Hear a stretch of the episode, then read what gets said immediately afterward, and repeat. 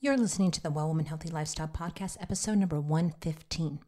And March happens to be National Insomnia Awareness Month. So today we are dropping the mic on how having a better sleep hygiene can improve your overall sleep. So you're not going to want to miss this one. And it's not going to put you to sleep. Trust me, it's really informative. So let's dive in. Hey there, and welcome to the Well Woman Healthy Lifestyle Podcast. I'm your host, Michelle Broad, Millennial Women's Health Guide and Certified Women's Health Nurse Practitioner.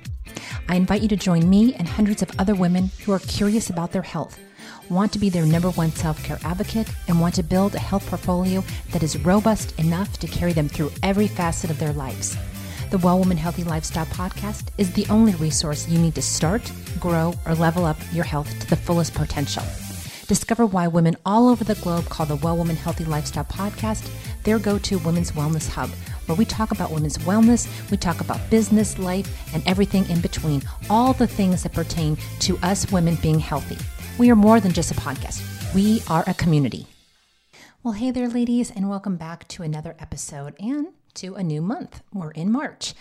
And March happens to have National Insomnia Awareness as one of its days. So I thought that it would be a good thing to come here on the podcast and talk about that. Because one complaint that I get every day in my practice is women of all ages having issues in getting a good night's sleep. But few of them, probably like many of you, may not realize that insomnia issues may be directly related to the lack of having a sleep hygiene? A sleep hygiene. And we're going to talk about it. If you're one of these women, you might know that you have issues with getting proper sleep, but aren't sure exactly why.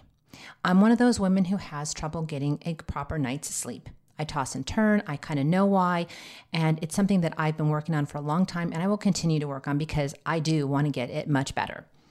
So, while women experience sleep disturbances for a variety of reasons, some of these reasons being stress, poor diet, medical, or mental health conditions, other women, and perhaps you, just might need one simple thing, and that is to improve your sleep hygiene. But before I get into what a sleep hygiene is, I first need to discuss with you some things that you that can affect you as a woman, especially, you know, being a woman in the area of sleep. So I'm just going to talk about two of those reasons here today, and the first one is um, hormonal disorders. Because there's a ton of research, ladies, that shows that women of all ages can experience dramatic sleep issues when they're dealing with hormonal disorders or hormonal imbalances. So, I want to take a look at how, how each one of these hormones can cause an imbalance in us. So, the first one is progesterone. Progesterone acts as a natural anti anxiety effect on your body because it affects your GABA receptors, which in turn is responsible for non REM sleep. Progesterone also helps with brain fog, night sweats, and is needed to keep your estrogen in balance. So, estrogen and progesterone love to play together, and when either one is either too much or too little and compared to the other, you can have a lot of hormonal havoc going on. The next one is estrogen. It is responsible for allowing you to fall asleep fast, stay asleep, and staying asleep longer. Okay, it has a major role in your body utilizing serotonin and magnesium. Both of these are needed in the sleep cycle. Magnesium is one of those sleep minerals that is needed. Serotonin is your feel good hormone. An imbalance in estrogen can also lead to night sweats and hot flashes, and those can cause you to wake up in the middle of the night. Sometimes, I don't know if you ladies experience ever waking up when your t shirts are wringing wet. It may be around your period time, it may be throughout different cycles, but it's not fun. And when you have to keep tossing those covers off all night long and then putting them back on, it doesn't lead to a good night's sleep. So, when it comes to testosterone, and yes, women, we do need testosterone as well. And the research is showing that women may need testosterone more than was previously thought because testosterone really affects a large part of our bodies as well. So, you see, testosterone levels have been shown to be higher during REM sleep. So, if you're having trouble getting into REM sleep just because you have trouble sleeping, then your levels could be lower, okay, causing you to have a lower libido. And in return, if your levels are low, then it can be it can impact you getting into REM sleep. So you kind of see it's a vicious cycle there. It's not good all the way around. The next one is melatonin. Melatonin is a hormone produced by your pineal gland that's in your brain that controls your sleep wake cycles. Your melatonin levels start to rise as light diminishes in the evening and it starts to decrease as the morning approaches. Okay? Now, talking about the next number 2 issue is happens to be stress. So, I also want to talk about a hormone as well in this section because that hormone is cortisol and it is the hormone that your adrenal gland produces in relationship to stress. A balanced cortisol level is one that rises in the morning and slowly falls during the day and is low at nighttime. Okay, so as cortisol rises in the morning, melatonin decreases. As cortisol should fall in the evening, melatonin rises in the in the evening. So, you've also heard me talk about adrenal fatigue on the podcast before, and that's where chronic stress can lead to low levels in the morning and elevated levels in the evening, thus leading to sleep issues. Because remember, cortisol should rise in the morning and it should fall in the evening. It should be the opposite with melatonin, and they should be in sync with one another. But when you are constantly under stress and you have that prolonged state of stress, it can throw those levels off big time. So, stress can take various forms and it can be precipitated by a variety of environmental, professional, and personal causes. You see, ladies, everyone deals with a certain amount of stress. So, while we can't always avoid it entirely, we need and should be able to reduce it or look at ways to try to reduce it. So, you need to try to find ways to reduce the stress, whether it's from personal relationships, work, home, or life. And once you've narrowed down the main source of your stress, then you can try to eliminate them or at least learn how to manage them better. So, the first thing in trying to reduce stress and help your cortisol level is is to identify where that stress is coming from. And then once you've identified it, then you can at least try to put in factors that are going to help you to diminish it or at least, you know, either get rid of it altogether or diminish it. Okay? This might mean that you have to find enough time for self care, avoiding certain toxic people, leading to your stress in your life, or working on healthier daily habits to overcome it. So, those are three ways that you can kind of look at to kind of eliminate or help decrease the stress. Now, there are some specific medications that can cause you to have insomnia. Some of those medications include, you know, hypertensive medicines as beta, such as beta blockers. They can include corticosteroids such as prednisone or Medrol dose packs. A lot of people have been getting steroids during the um, COVID pandemic. Some of them are diuretics. A lot of women, you know, especially younger women, are taking diuretics to help them lose weight, to keep the water off and or over-the-counter medications such as cold or flu medications can also cause you to have sometimes insomnia issues. So you just need to look at what's in these medications, and if you're taking them on a regular basis, maybe they might be leading to some of your insomnia issues. There's also certain foods and beverages that can cause that, okay, because they have stimulating substances like caffeine. And caffeine is in tea, it comes in coffee, and it's even in chocolate, and you may not even realize that. Stimulants, especially if ingested in the evening or prior to, you know, individuals' regular bedtime, can cause you to have more insomnia issues. So remember, it's not just caffeinated coffee or soft drinks that might keep you up from sleeping at night. It could be something as simple as chocolate, as having chocolate for dessert, which is also known as a stimulant. Okay, so if you're one of those people that reaches for that little bit of chocolate in the evening, you know, this may entice you to not do that. Maybe you have, you know, there are chocolate herbal teas out there that won't cause that stimulating effect. The next thing that I want to talk to you about also has to do with one of your other hormones, and that is having a poor diet. Now, I know a lot of people keep telling me, Michelle, my gosh, you always are harping on a poor diet, that we need to eat better. Well, ladies, here's kind of a reason why. Poor eating habits or the consumption of non nutritious foods can elicit fluctuations in your blood sugar and, in turn, your insulin levels. And your insulin level, insulin happens to be another one of your major hormones. Blood sugar variations, especially when they occur during the evening or during someone's regular sleeping hours, can cause periods of hunger that interrupt rest cycles. Okay, so if your body is either digesting, like I've talked about too, if you eat too close to going to bed, and or if your insulin levels are up and down, they could trigger you to be hungry at night. So you wake up and you're famished and you want to go get something to eat. So that's why it's important to have a healthy, nutritious diet. Okay. So now that we've talked about those two main issues for women, one being hormonal imbalances and the other being stress, and how our hormones play a factor in that, and how stress does and what we can do about it, let's now look at how a sleep hygiene can help us to get back on track. Because basically, ladies, a sleep hygiene is defined as the habits and procedures that you follow to get a good night's sleep to be fully alert the next day. But unfortunately, too many people do not have strong habits in place to maximize their rest. That's why today I wanted to give you a simple list of ways that you can use to improve your sleep hygiene dramatically because the habits that you practice can either improve or derail your, over, your overall sleep, ladies. Okay? These are habits many of you don't even think about and definitely don't realize affect your ability to get a good night's sleep. Okay? Think about what you do shortly before bed. Maybe you have a bath or a shower, brush your teeth, listen to some music, or watch TV. These are all habits that you probably do every night without even thinking about it, right? So, some habits are great and can encourage good sleep, but others can actually keep you from falling asleep on time and disrupt your sleep rhythm causing you to go in and out of sleep cycles multiple times throughout the night. And this can cause you to feel fatigued and sluggish throughout the day, the next day. Okay? So, sleep hygiene is just a variety of different practices and habits that are necessary to have a good nighttime sleep quality and full daytime alertness. Alrighty? So, ladies, if you're struggling with fight with fighting with fatigue during the day, then you probably need to work on your sleep hygiene. Okay, so here's some habits that you can do.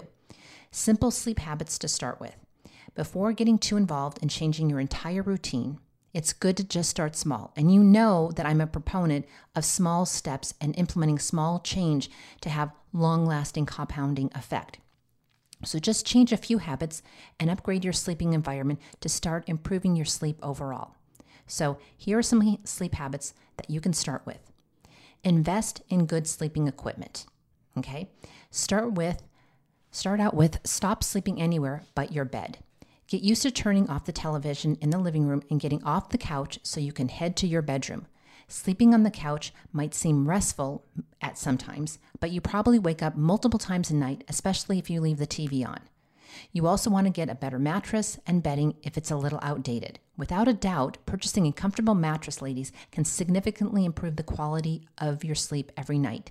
And having pillows that you are comfortable with or that keep you cool, having, you know, the right amount of bedding on your on your bed depending on if you're a person who gets cold a lot or if you're a person who gets, you know, hot a lot, that all plays a factor. In addition, don't be afraid to place extra pillows in your bed to add the level of comfort that you so desire. Okay, it doesn't matter. You know, if you like more com- more pillows than your husband, then add more pillows to your side. It's also recommended to wash all of your sheets and pillows at least once a week to keep allergens and dust to a minimum in your room. Because if you suffer from allergies of any kind, use hypoallergenic bedding materials because this, ladies, can really improve your quality of rest as well. You won't be sneezing as much at nighttime. And even though you don't sneeze, if you have those type of allergies, um, they can get into your sinuses at nighttime and cause you to have not such a great night's sleep. Getting some shut eye, ladies, is much easier with the right sleeping equipment in a pleasant environment. The National Sleep Foundation suggests, okay, they suggest that using eye shades, earplugs, blackout curtains, I have those in my room, white noise machines, I don't have that because I like my room to be deadly quiet. Humidifiers, essential oils, and other equipment can make a room much more relaxing. Okay, and in next week's episode, I'm going to talk to you about some of the natural things that you can do and things that you can put into your bedroom that are going to help you with sleeping better. So don't forget to tune in next week. The next one is get some exercise. If you want to improve your sleep hygiene, you should consider exercising more. Of course, you know that that's going to be one of my recommendations because multiple studies, ladies, show that walking, that working out every day, even for 10 minutes, can help your body become more prone to better sleep later on. However, avoid strenuous exercise before sleeping at night because it has the opposite effect. It can really build up your endorphins and that can keep you awake. So, things to try are some light yoga or simple stretching can help you immensely. If you enjoy cardio, schedule it for a few hours before your normal bedtime. Do it either in the morning or midday or, you know, several hours before you go to bed. Then next, I want you to develop a sleep routine. A great way to ensure that you fall asleep at the proper time every night is to develop a sleep routine before bed. You may want to take a long shower or a hot bath with, with uh, you know, with some essential oils to release the stress of the day or to help you become drowsy. You can follow up by reading a book that's interesting to you or listening to some peaceful music to prepare yourself to go to sleep. You can also write or meditate to clear your mind of any thoughts that prevent you from going into sleep in a better and a happy way. There's no right way to doing this, ladies. It's just something that you need to keep up with and you need to form a habit, a routine. So, next, I want you to aim for eight hours of sleep. On average, many women do well with receiving anywhere from six to eight hours of sleep per night. The exact amount of time for rest varies for each one of us. Once you pinpoint how many hours it takes for you to feel adequately rested and rejuvenated, then you must plan for that accordingly. And what I mean by that is this if you happen to be a night owl and you like to stay up late because you function better at nighttime and you go to bed, let's say, at one or two o'clock in the morning, don't get up at five and set your alarm at five or, or plan for a meeting at six or seven or whatever time early. Plan for something in the middle of the day because if you're going to bed late, you have to sleep in in order to get those eight hours of sleep.